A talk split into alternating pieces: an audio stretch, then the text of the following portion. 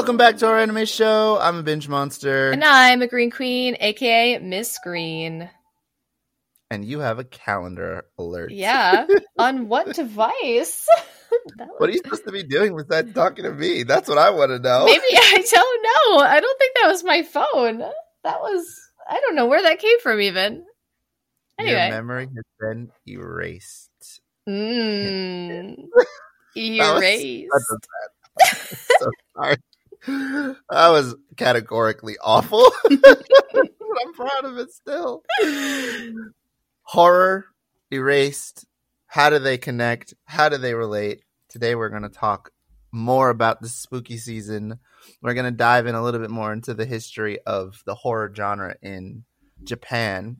Um, we talked about it a couple weeks ago, but we wanted to dive in a little bit more because there's so much cool meat in history right? True. And like last time, I feel like we were like, there's kind of like this thing, there's kind of like this thing. But today, we're going to give like pretty specific examples of, you know, what's happening in history, pretty specific examples of how things have changed. And then, especially, you know, how it relates to Japanese culture, which is very specific as opposed to, you know, here in the West. So, we're going to really get into this. I think you'll find something that maybe you weren't thinking of before. All right. Um, how do we start? Okay, maybe we should start with like the like very very beginning. Yes. What's the what's that musical song? Let's start um, from the very beginning. beginning. The start. It's a great place to start. Something like that. Yep, you nailed it. It was like Broadway ready. Casting directors, she's available. I'm available. Uh, so yeah, so I mean. our primary source for a lot of this research as we prepared for the episode was Wikipedia because it's kind of hard to find a ton of background into like the origins of the horror genre of anime specifically.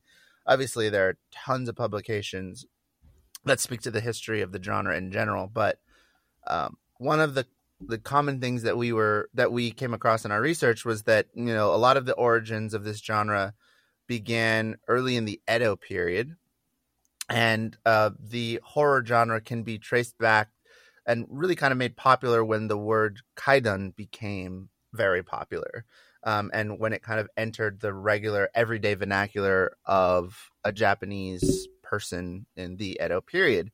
Um, i'm really excited to talk about one particular parlor game uh, which for those of you who are like yeah i've heard that word but i don't know what that means it just means a game that's played inside.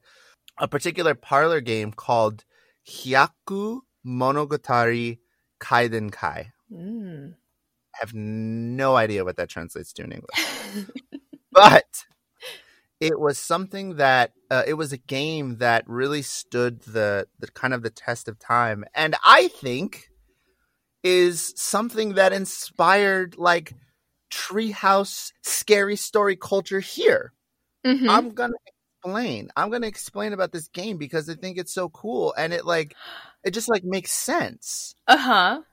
So so I, this is where I want to start. So the um the word kaidan became popular because of this game as I said Hyaku Monogatari Kaidan Kai. That was the name of the game that they played and it had to be played in a house with 3 rooms. Okay. And in these three rooms, each room had a different purpose. I have no idea what the second room was. Mm. I don't hmm. know what the second room's purpose was. I could not figure it out.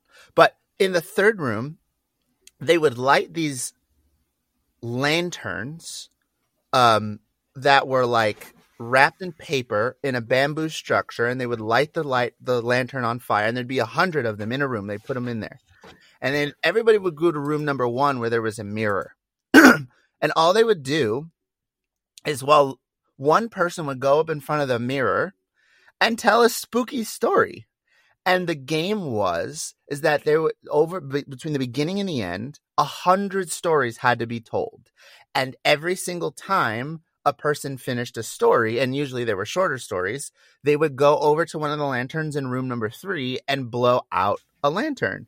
So over the course of the game, the house got darker because after every story they blew out a lantern and in the 99th story mm-hmm. this is where a lot of people would quit because they were worried that just the like the scary vibes of the game up to that point could potentially open a door to the underworld and summon ghosts into their space. Uh huh. This this is like wild. You right? know what? This is so funny because there is an actual game today. It's a tabletop game and it's called oh gosh, I don't know, 16 candles, something like that. And Mm, it's somewhat similar where it's like as you're going through this like tabletop role playing game, the Yeah. candles are burning and it's getting scarier and darker and darker as you as you play. So maybe it was inspired. Maybe it was know. inspired by this. Yeah, yeah. I don't know. This was before they really like opened the island to a lot of foreigners. So hmm I don't know if like the Dutch that came through and traded with him in the early days like influenced this or if it was vice versa. I don't know. I see. but but what I do know is that this created like a huge demand for really scary stories Mhm. that even like made its way back to China because they did have trade established with China. And so like that's one of the reasons why and also like Buddhism being sh- a shared religion like stories were shared and so forth so they kind of had that Right. that like culture of sharing and you know So- kanji as well. So this But- game is something this game is something that we believe is probably happening before like uh the printed word. Is that fair to say where we were where stories were mostly told verbally? Yes. Ah, pretty- yeah, yeah. pretty. Now, granted, I think that like uh to your point, at some point when the printing press and like these technologies came out, it allowed for them to share them more more rapidly across the country, and so Mhm. it it probably popularized the most um you know popular particular stories.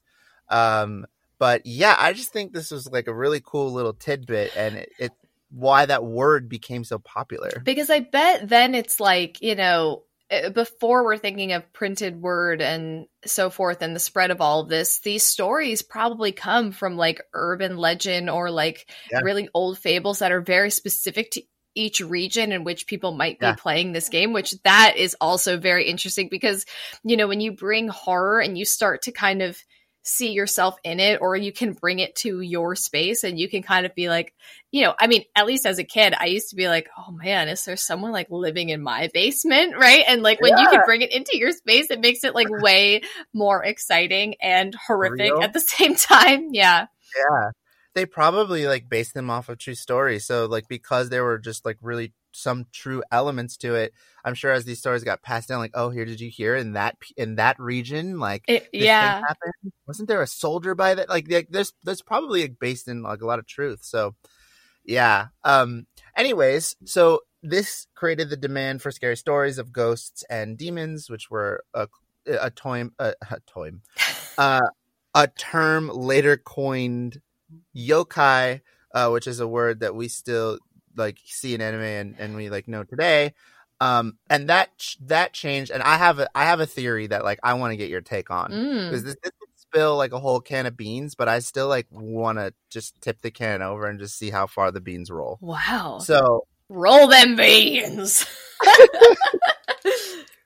so over the years, as this game, as these stories became more and more popular, and by the way, there was an artist who you're probably familiar with. We've actually talked about him on the podcast, so I know you are Hokusai, who Mhm. created the famous wave, right? Mhm. he created a series um it, it became so popular that he created a series called like the hundred haunted stories or something like that and he made them on block prints unfortunately they've been lost in the sands of time we only have like five that are like like uh, accessible still okay today uh um but like um that's how popular they became. But anyways as the yokai phenomenon evolved eventually it it became a, a tool that was used by priests and um, religious leaders to describe the vengeful states that gods or spirits in their respective religions would morph into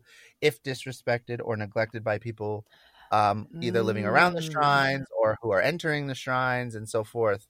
And this is my theory, not backed by any of the research that we that we saw, but you know, fear throughout history has been such a powerful tool to keep the checks and balances and to keep the the power of the religion alive like if you don't do this you're going to hell if you don't you know do this you'll never have a happy marriage or, or like whatever Mm-hmm. seems right to me maybe this is a little controversial but maybe that was a tool to get people to take these gods uh, more seriously i don't know that's my theory I th- I mean, I think that's a fine theory to make. I mean, we both, you know, know only so much about Japanese. history. We're not necessarily historians, but like I, I, we definitely have seen that tool in, you know, um, Western religions and so forth, and you know, so I think, um, I think you're totally right in on that. Yeah. I mean, it's also interesting too because I feel potentially maybe people even believe some of these stories more because when people were searching for an answer that grounded these stories in truth, if the origin of these stories was a vengeful god who was, you know, like getting his revenge or or or you know, it was an act of God that led to whatever happened in some of these stories, it may have actually made people believe them even more. It may have justified them. Mm-hmm. I don't know. That that's kind of like the way that I'm thinking about it. I would agree. I would agree. I think that's I think that's a fine theory to make. We don't know if it's true, but like it kind of sounds true. Maybe. Maybe. So are we going to play this game? Should we try it? It feels like a great game for actors. I don't know. Right? Like it's just like a great improv night. Like if you're going to do improv, why, I mean maybe not a 100 stories. and maybe not a hundred stories. Like you can cap it 16 feel maybe that's why they made 16 candles because 100 was like too big and 16 felt like enough of an investment of time. yeah. I don't I think that would be a fun game. It sou- it definitely sounds like something that like I don't know, I would see in like a show. Like this feels like the perfect premise for an actual haunted horror film Yeah. where like kids are playing this game and then suddenly Mhm. things start to turn a little too real. Like it it totally sounds like the actual base for horror. Yeah. 100%. especially 100. because we know like the that you know and i'm sure you'll get into this as we kind of go through the history but like japanese horror is very very much like psychological for the most part Yeah. like they through time and you'll talk about this there have been other forms and even subgenres within horror that we are familiar with but as far as J horror, it's pretty, pretty psychological. So this, this would be the perfect kind of film for that. Maybe that's the purpose of the second room is like there is no there's nothing there, so it's just that that space in between the two rooms so that when you blow something out and you're walking back to the first room, you have to maybe it's like scary. It's like and I don't know. well, yeah, right? binge monster. Like, is there nothing in that room? Is there? You don't know. You don't know. And that's the beauty of horror, the mystery and the not knowing that gets like people very uncomfortable very quickly. Yeah, for sure. Okay, so maybe we should fast forward a little bit. We're gonna jump from Edo period to like the end of World War II, where a lot of things kind of changed. I think we've talked about the influence World War II had on Japan and also even in anime before, but I think that, you know, what we came across in our research just kind of made sense, right? After World War II, you know, you see not just ghosts, but in particular vengeful ghosts, uh, some of which may have been soldiers uh, from the war. You see these monsters that are, you know, have been kind of radiated and mutated, and and there's uh there's definitely some like element of how radiation was changing the the wildlife in some of those areas and it turned them into new monsters Mm-hmm. it's crazy to think that Godzilla could have been thought of as a result of this. I mean, it's like, you know, especially um when we think about this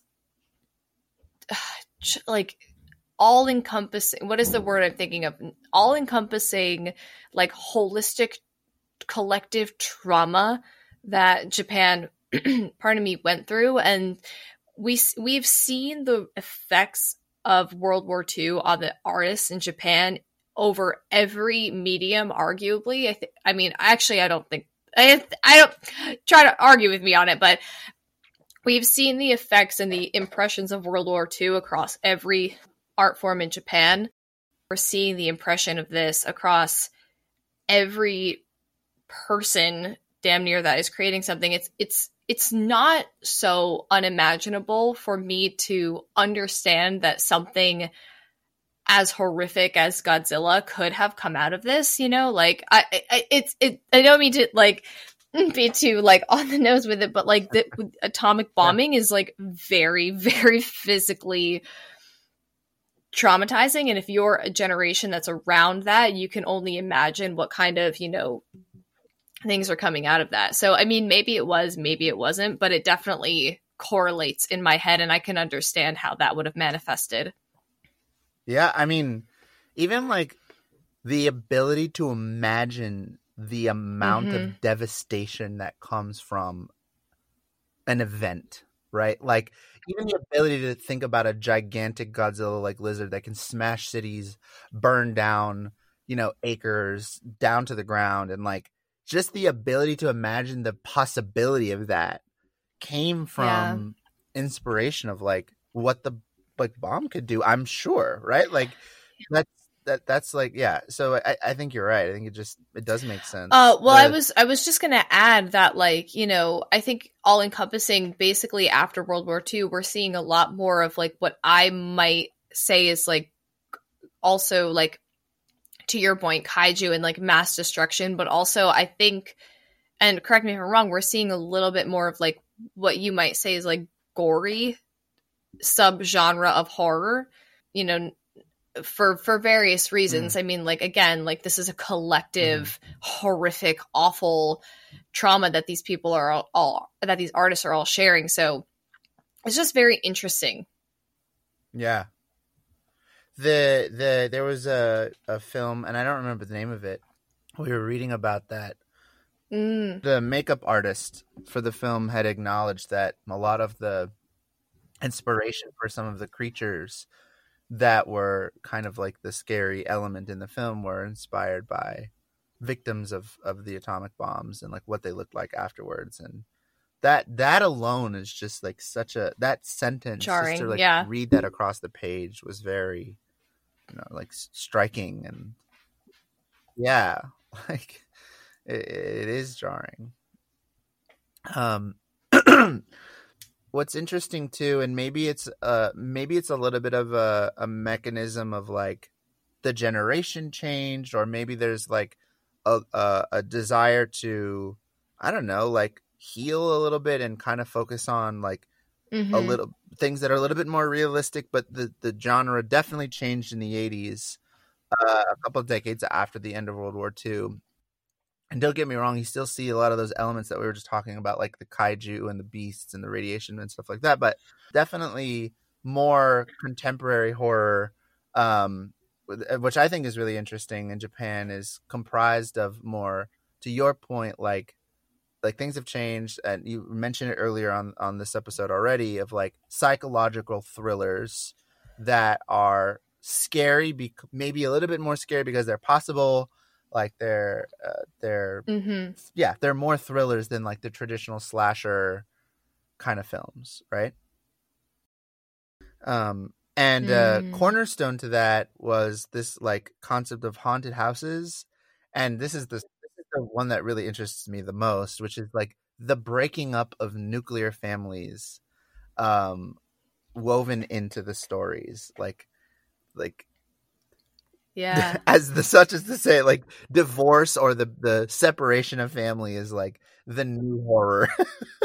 yeah. Well, I mean, again, like it's a completely different culture, and you know, I I think especially when we're talking about the 80s at that time things were very very different and so i would believe that like you know when we're talking about japan as far as i can understand you know i would maybe say that this is a little bit more of like um traditional like upholding of tradition kind of mm-hmm. culture mm-hmm. so it's like you know obviously when we're thinking in terms of like passing on your name or passing on your trade like you have to have a family in order to do that and when that is broken like what else breaks Yeah. with the broken of the family it's like okay do we lose tradition do we lose like what parts of ourselves do we lose when we quote break up the family so i could understand this being a major fear quote like or even if it's like on the nose or if it's a like subconscious like oh my god that's kind of like the worst thing like imagine something happening to to my family to my like livelihood to my pride like It's like our honor, our family. Yeah. about that. That's a really good point. I, I, I did think about our episode on Akira, if you remember, how like the 80s was a really mm, like rebellious time because with the adoption of technology and how that clashed with the traditional old ways and like you know even like biker gangs were a thing. That's like a clear act of rebellion against societal structure and respect. Like this is clearly a time where where that was happening in japan.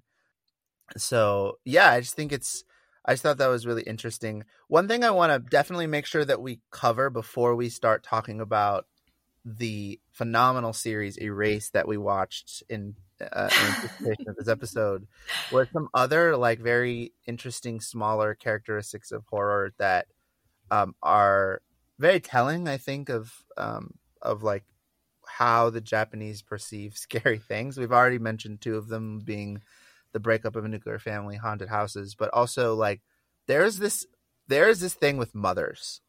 I don't know yeah. Right? Like it Yeah. feels it feels like very specific and i'm i'm guessing it's because of like the metaphor eh, like in a family of what a mother is supposed to do but like long hair monstrous mothers like these are things that are like labeled in a lot of the research that we saw as like common characteristics. What do you think about that? Like why moms? Like i don't I know, know. Well, I guess it's like, you know, here's the thing. We, I think it's fair to say, historically, I think because of, I, I, maybe global, maybe just my experience as a Western person, but men have most often been in places of power, and men have most often been in places of war, decision making during war, and therefore I think throughout history, it's arguably that men have partaken in more acts of violence, maybe than women. So maybe we're holding our mothers, you know, oftentimes up to this standard because they are the peace historically, you know, because they don't have power. They are just peace and solace and caregivers and all these things. So, you know, the idea of, if we're thinking about like a very traditional nuclear family in some senses quote the ideal family not really but in, in this example i'm giving um to have the mother be the place meant to being the place of peace and the place of like security warmth love and then seeing that perfect image actually be a grotesque monster would just be like, okay, where is the peace? Where is my safety? Where, like, who do I run to? Like, I can imagine that narrative being very, like, scary. I don't know. Like, I can no. totally see that. that makes a ton of sense that that's a really great point. and and it's so funny because like when i think about we all we often have this like joke when we talk about anime we're like where are the adults where are the, Where are the adults? Right? Like, where are Yeah. um in this case in this show that actually was like a little less the case which like finally right but, oh, God. uh, but i mean we'll get to this but Mhm. uh, uh, that's like there's like salt in the wound there. But like Mhm. uh, when I think back, like it is often the case that like the father is still alive, but the mother is dead. I don't know if you see that often, but in Oh, interesting. anime, I- I yeah. see that right, and maybe that's like to really set an environment where that peace that that like motherly love the nurturing like yeah like traditional right concept Mhm. or whatever however we look at this but like is not in the picture for the main character yeah. and and and that's i mean to be fair nine times out of ten it's both parents are not in the picture but it's just interesting Yeah. that i tend to see more fathers that and they don't ex, they don't always explicitly say that the mother is gone but she's Mhm. not there, like in Mhm. the picture at all, not in any of the scenes. And you know what's interesting? It's like so a lot of to your point, you're right. And a lot of those anime kind of start out with the mother gone. Yeah, And then maybe we get a flashback, but it's all very sad. yeah, But imagine just the experience of watching your mother go from being your mother to being a monster. That is yeah. the horror, right? Yeah. Like watching that change. Yeah, that's interesting. That's Ooh, really- spooky. okay, so we should talk about Erased because Ah! just a really wonderful series. Um, do you want to do you want to give like the high plot, or do you want me to give the high plot? We, either of us. I'll give it a shot, but please fill in any blanks because I watched this basically in two sittings because Okay. it was so good. Yeah, right? So it opens and and you're- you might have to help me with the the name. Satoru Satoru. Yeah, Satoru is our main character. And it opens up and he is an aspiring manga writer but you can tell it's not really going anywhere and so he's delivering pizza. Not a particularly happy person not a particularly sad person. Uh totally has a crush on his coworker you know, jokes around with the boss, and then his mother comes to visit him, and they uh, something happens where they start to talk about, oh, do you remember what happened when you were, you know, whatever in like third grade or something, or fifth grade when you were however old, and um. And that's, I think in the first episode, they coined that. She's like, Yeah, I tried to erase it from your memory or something. She's like, We didn't talk about it. Like, I pushed past it, whatever. And she's like, I don't know if she says like, "Oh yeah, I'm sorry, I did that," blah blah. blah. But anyway, something happens, and the mom kind of comes to, and she's like, "Oh my god, I know who the killer is," and then she gets killed, and this is all within the first episode. Mhm. And then something, oh oh oh, but we also realize that even though our main character, I'm kind of jumping around. I'm so sorry. You might have to reel this in for our listeners. you have to reel this in for them. So even though our main character is, you know, aspiring manga artist, not going well, and a pizza art and a pizza delivery person, we can already sense that he is different in that two times within I think the first episode we see him have what he calls re- recall. What does he call it again? Oh, I I actually forgotten. But- I think he calls it something. Uh, we'll we'll say recall for now, unless until we think of the right word. Um, and so what will happen is he will sort of experience a moment, then a jolt, a feeling, something happens, and he'll go back to maybe two to five minutes beforehand, and then something in him knows to look around and stop something bad from happening.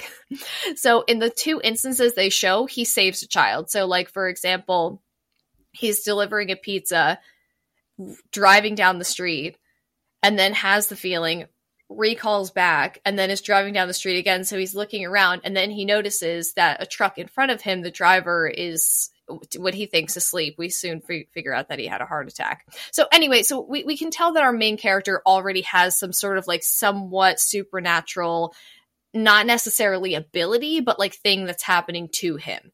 Right. he walks in. His mom is on the ground. She's clearly been killed by somebody who's put the pieces together that she knows who that killer was that was kidnapping children all the way back then.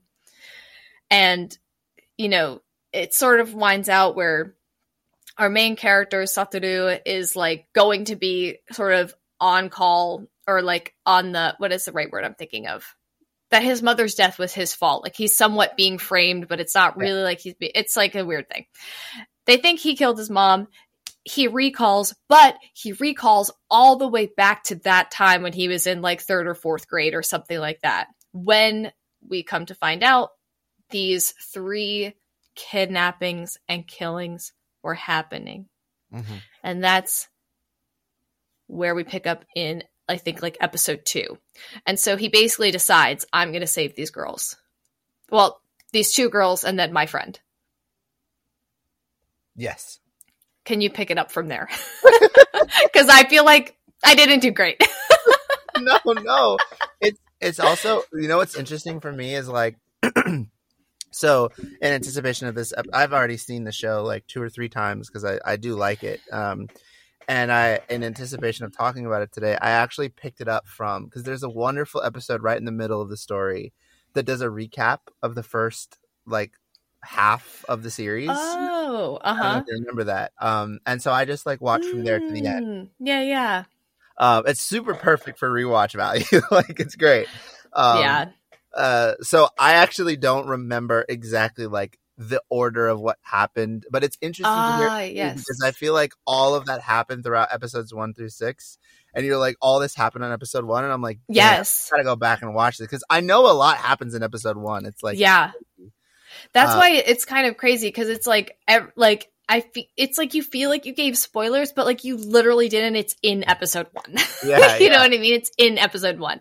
So I think that like just to speak to the plot a little bit, um, and to try to leave the ending. Mm-hmm.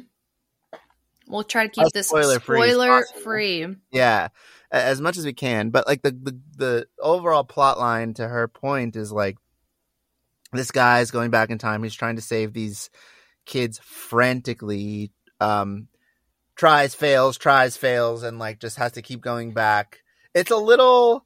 It's a little um interesting to think that like maybe this inspired um oh gosh now what is the name of the show with the biker gang that we love Ak- Ak- Akira? Wait, No, no, Biker no, Gang. like oh, with- Tokyo Revengers? Yeah, Tokyo oh, Revengers. Tokyo Revengers. like right like going back in time to try to Takemichi also has. happening. Yeah, sorry. I spoke over Um, you. no no no they they it's i was just bringing up like they clearly have like similar powers Direct parallel, basically. yeah the only Except- difference is yeah go ahead no go ahead I was gonna say the only yeah, except that our main character in Erased, I don't think really knows how to go back and forth. Where Takemichi knows that he has to go find the brother, shake hands, and then he'll go back. right right and you know maybe a little bit more virtuous he's trying to solve um, three murders Yeah, and them at the same time and which like is. I'm so sorry. I, I'm so excited. I was very excited to talk about this. So if I keep cutting you off, I'm so sorry, and I'm No, gonna no. try to stop. Um, it's just funny because he's trying to stop these murders, and he's like in third grade. Yeah. But like he has a 29 year old mind in third Right. grade, so he's like trying to like figure all this out, and he's so smart. right for an elementary school kid for sure Yeah, like he you shouldn't be. like he has like these other group of kids around him who eventually like he comes to trust and we'll talk about that in a bit but like um there's this one little blonde kid and i think his name is Mm. kenya yeah his name is kenya Yeah, Kenya. and i'm like oh you're but you're the actual smartest one like Yeah. the way he pulls him aside and he's like asking questions the whole time i'm like he has the power too there's no way You know, like, I, I Mm. that's not a spoiler because it's not true. I thought that actually might have happened. But like, I was like, this little blonde boy has figured out that this kid is up to something, and Mhm. isn't like him anymore. It's like a more like he's like, you're so different. You have a different Yeah. personality. Anyways, I was like, that's the kid you got to worry about. He might be the killer. We don't know. I don't know. so um yeah so the whole thing like we're trying to figure out and it's a small cast it's a really small ensemble it's pretty tight there's probably like what like 15 characters or something something Yeah. like that and so you you uh, uh, as the story goes on and also as you near the end right like i don't know if you felt this way but for me as because it's a 13 episode anime yeah 12. Oh, 12 it's 12, okay. episodes. 12 including the recap episodes so it's really like 11 Oh, so maybe I. Oh, oh, yeah. Okay, yeah, yeah, Right. yeah. So as you're getting closer, and as far as I knew, the whole anime was wrapping in that one season. I I was I don't remember like when it was coming out. Something told me that it wasn't getting a second season. I think it was because the manga readers were like, "Nah, this is gonna finish." So I was like, Crazy. I was like going, yeah, I was going crazy. I was like, who is the killer? At some point, I thought maybe it was him, like going back in time and another. And he was just, Oh. and while they were swapping, like he just Mm. forgot. Like I, I didn't know what was going on. But because that cast is so small, unless they were to just, which would have been horrible writing, they were to say like, oh, it was just this guy that like you'd never met. yeah. uh, that I was like, who could it be? And I, I don't know, maybe I, I they do they definitely do a great job of the mystery element of this Yes. and they do i think they do a good job of when we're talking about the psychological thriller Mhm. part of this and like horror having like a very visceral response on people and then that being something that could bucket something as horror i think that totally buckets this in the horror category because there are so many times where things are happening and i am audibly like no way Mm, like i'm i'm like having very visceral reactions as Yeah. I'm watching this and it's and to your point it's so tight there's not one unnecessary moment or shot in this Yes. which I think makes it so good Yes. Not a one not one. Um and at the very and it leads up to a bunch of things that happen at the towards the very end he actually comes face to face with the killer. Something happens. I'm not going to say who it was. I'm not going to say what happens, but at the very the very end of the anime is these two squaring off. Um and like you just have to watch it to figure out like how they the whole thing is about them trying to get one over and so as soon as they discover each other it opens a big can of worms and mm-hmm. oh man it's just an amazing thriller to the can end. I tell you something binge monster? Yeah. So I called the killer did you? way early and Really? i was so proud. I wasn't like Good positive but i for sure said it and i and uh cheeks was with me and i was like it's so and so it's gotta be so it was something like that and he did so good because i did not have i did not have full confirmation what 90 like 100% validity in my it's this person until they reveal who it is yeah and but I was really proud. I was like, I've now officially watched too much anime where I can ruin things for myself. good for you no I, I mean i i like i think gosh i will we'll have to talk about this offline too because i have so many Yeah. things i want to say without giving spoilers but Uh huh. for the same here's what i will say so that people who've watched it will totally get it and people who haven't totally will this will go over their head for the same reasons that our main character said he did not figure out it was that person Mm-hmm. i also did not i believe that Huh. because of how i grew Huh. up i mean i just like i felt for the kid you know like i'm like Uh-huh. yeah I also did not consider that person at all. Mm. Or if Mm. I did, I didn't want to. And so I think Mm. I think that's why I Mm. really missed the mark. It's so funny because when I read reviews, when I read reviews, there's so many people in the comments who are like, I don't know how this 29 year old uh person didn't figure out it was that person. It was obvious for me. I knew all along. I'm like, okay, easy to say on the keyboard. Relax. Whatever. Yeah. You know? Relax. You're okay, keyboard wizard. Yeah. Relax. Exactly. Um, but yeah. I hate commenters that are so hateful. Sidebar. So I thought it'd be interesting also to kind of tie in some of our earlier conversation with with the show because I do feel like some of those themes that we were talking about when we were discussing some of the characters of horror definitely show up here hmm in this. Besides the fact that it is clearly a psychological thriller more than it is kind of like a slasher, but I don't know. There were a lot of themes that I saw kind of overlapping. I'm I'm ready to dive in, but did did you want to start here? Do you want me to go first? Oh, I mean, I only have really one tidbit in that, like, uh, going back to my first note when I were thinking about the the subgenres of horror, I felt like there were a, a lot of different elements. So I felt I felt like there was psychological thriller thriller Mhm. elements, and I also was like, there's still a little bit of gore, Yeah. ta- little bit of tasteful gore in this. Yeah. Um, and then there was one other one that I was thinking of when we're thinking of subcategories of horror, but it's gone now. So you know, go ahead. That was all I had to add. Now, one thing that we didn't talk about is how, and this is this is like important to the context of what we're talking about, but we didn't mention that in the plot, the main girl he's trying to save's mother abuses her the whole show. Um, and so Not a spoiler. it's not a spoiler. Like it happens very early on, and it's really sad. Um, It's but even right there, like the there is this. Um, gosh, there's so much of this right where it's like there's the monstrous mom.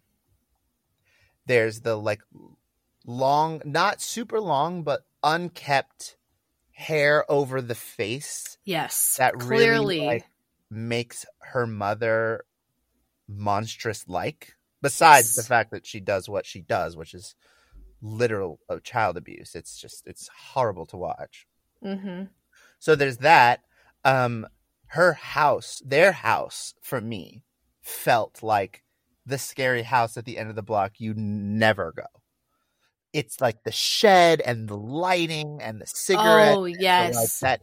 So like it's not a haunted house, but it's definitely like the scary house at the end of the block in the sketchy neighborhood. You just like you don't go in. And I felt Mhm. like I felt like they nailed making that house really scary.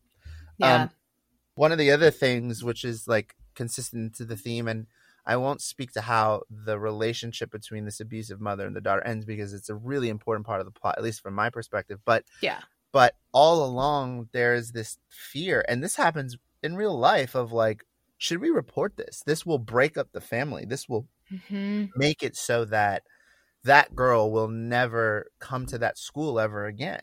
Like they'll have Yeah. to take her away and they say that. They're like are you ready for that? You know you'll never see her again and um so even like that element of like breaking up Yeah. the family is is absolutely there and kind of a present theme here um so i just thought i just thought it was interesting like you know we we see that there's all these little elements and even in a story that's about you know preventing a killer you see some of the same themes that you know define um you know define the the genre um for sure. there are some other themes really quick that I think we really should address before we if we're going to talk about Erased before we close out. One of which is like the butterfly. There's so much symbolism in anime Mhm. everywhere you go.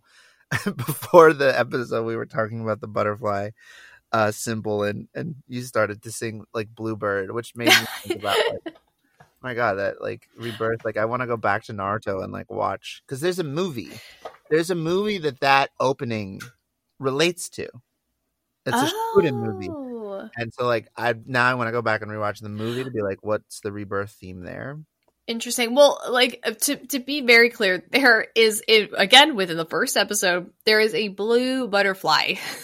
so we said blue butterfly, and I started singing blue bird. Bird. yeah but but oh but i guess it is bluebirds and not blue butterfly and and okay so i i'm wrong. I, I was thinking that it was also blue butterflies but they are bluebirds obviously. Mm, um anyways so yeah so the butterfly effect time obviously that makes sense right? Like Yeah. intentionally trying to change the future. Um and i, I like i definitely want to talk about this because i don't feel like it's a real spoiler it's a definite part of the ending but like it's i don't think it's a huge spoiler so But if you're uh, definitely not wanting to have spoilers, skip ahead. Yep. Yeah Uh, maybe a, a minute or two. for sure Okay. So blue butterflies is supposed to signify so like butterflies in general is supposed to be like, butterfly effect in time. Blue butterfly specifically is supposed to mean rebirth in a lot of different religions. The very last scene, you see the girl that he worked with in the beginning. Um and he actually says a line where he says like I don't know why I'm thinking about this. I'm not attracted to like college age girls. Like I'm not, I don't know why. So anyways, but but she has such a profound impact on him like after the fire and she believes Yeah. in him and that gives him the courage Yeah. to like really carry it through. Like without her, she he actually might not have done it. Like that's no. genuinely I believe that. Um he wouldn't have trusted people, he wouldn't have gotten the help he needed, he wouldn't have been successful. So that last scene is interesting because in this version of the world, because now this is the very end of the series and things have happened and things that we initially saw never happened because he changed history and so forth. Like you see the girl again and Mhm. and you just see a blue butterfly. hmm What's your interpretation of that? Like I, I I would love to know. Like what do you think was happening there? What do you think is meant to happen?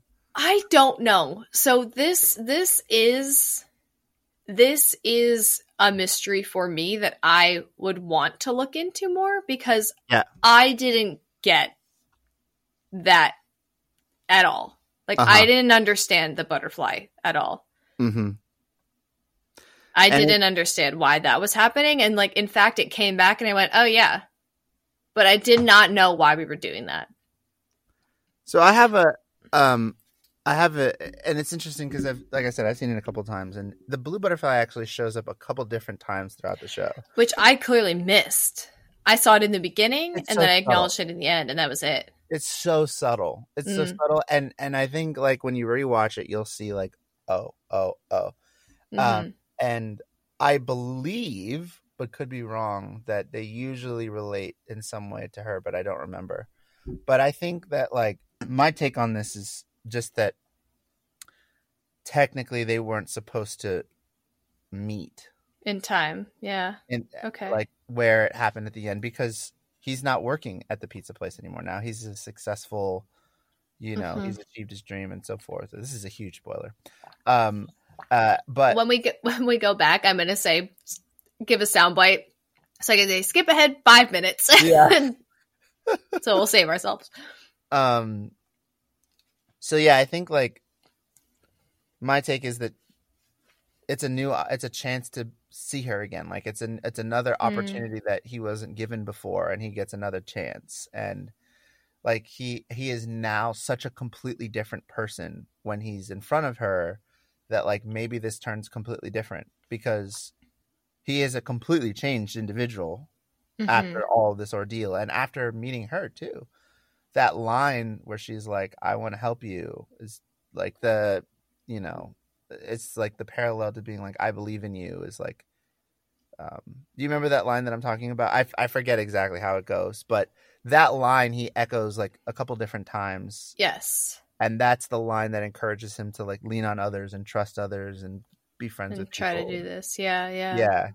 So I think I think it's just like a new start as a new person. He is now who he's actually supposed to be and Mm-hmm. somewhere romantically is how I I interpreted the moment at least. Mm. It's interesting. I want to go back. I want to go back and watch this again and try to make it my own assumptions and opinions from the butterfly. I mean, what you've said makes makes sense to me. But I'm like, I want to know what when I want to know more of the instances when the butterfly is there and more of the context of what's happening when we're seeing it. Yeah. because I thought it would be more on the nose when I saw it in the very beginning, and then I completely, like I said, forgot about it until Yeah. it appeared at the end, and I was like, "Oh yeah, we were doing this butterfly thing," but I was worried about these damn kids. But okay, Yeah, yeah, exactly. Exactly. so definitely go watch Erased. It's phenomenal. yeah, yeah. With that being said, go watch Erase. Um, I hope you enjoyed our conversation about Jap- Japan and horror and the history of horror. And next week we will be talking about what anime is it? Paranoid Kids? Is that what Paranoid Kids, something like that. We're going to talk about scary anime next time on our anime show. Thanks for listening. Bye.